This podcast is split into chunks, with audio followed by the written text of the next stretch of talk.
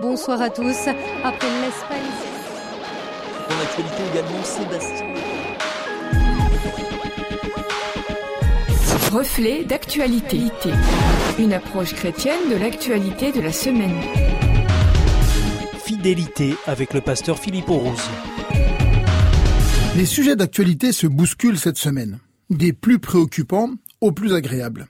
Nous pourrions évoquer ensemble le risque de guerre, réel ou supposé, entre deux blocs, la Russie et l'OTAN sur terrain ukrainien, les différentes zones de tension en Afrique subsaharienne, les convois autoproclamés de la liberté, les élections présidentielles et leur lot de débats sans fin autour de l'immigration ou du pouvoir d'achat, le sommet sur les océans, les procès en cours, la situation des seniors dans les EHPAD, les Jeux olympiques et les médailles françaises sur fond de silence sur les crises en Chine, et les vacances scolaires pour finir.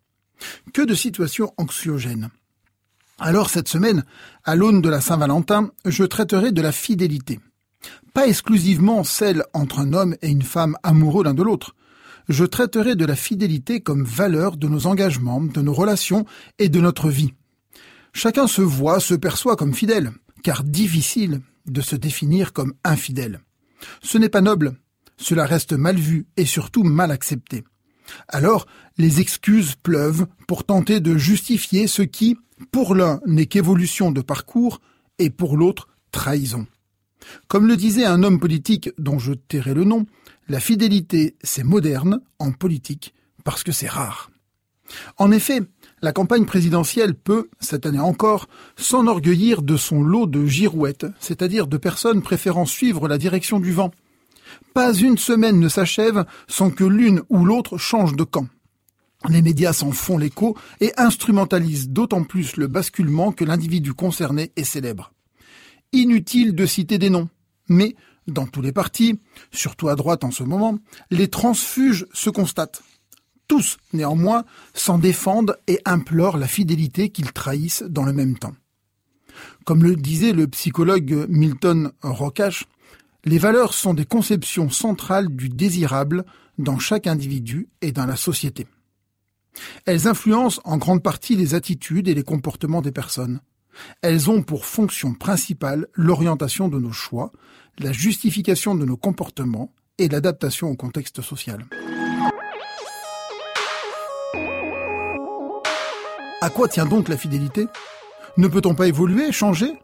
Bien sûr que oui. Évidemment, c'est le cours de la vie. Rien n'impose à quiconque de rester figé dans ses idées, ses soutiens, ses amitiés. Et quand on est fidèle, on peut aussi nous reprocher de ne pas évoluer. Mais il faut savoir prendre ce risque, car la fidélité est une valeur cardinale. Faut-il donc rester fidèle, loyal? À quoi? À qui? La dissonance cognitive résulte d'une tension entre ses valeurs et ses comportements. L'ambition, la reconnaissance et bien d'autres moteurs peuvent venir percuter des amitiés, des relations, des engagements. Doit-on rester fidèle à ses convictions et à ses alliances? Normalement, les deux vont de pair, sauf si des motivations plus profondes produisent des courants contraires. D'où l'intérêt de bien se connaître et rechercher la cohérence et réduire ainsi les dissonances. La versatilité de la foule témoigne de cet état. Aujourd'hui comme hier, l'intérêt immédiat reste principal, même s'il n'est pas érigé comme valeur.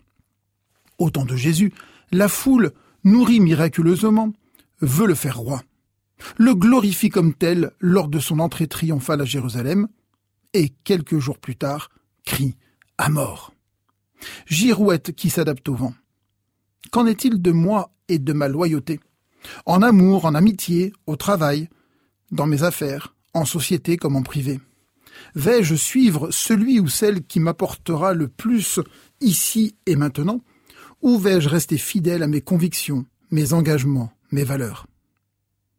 Dieu, lui, est fidèle. C'est dans sa nature. La Bible en témoigne largement nous pouvons lui faire totalement confiance.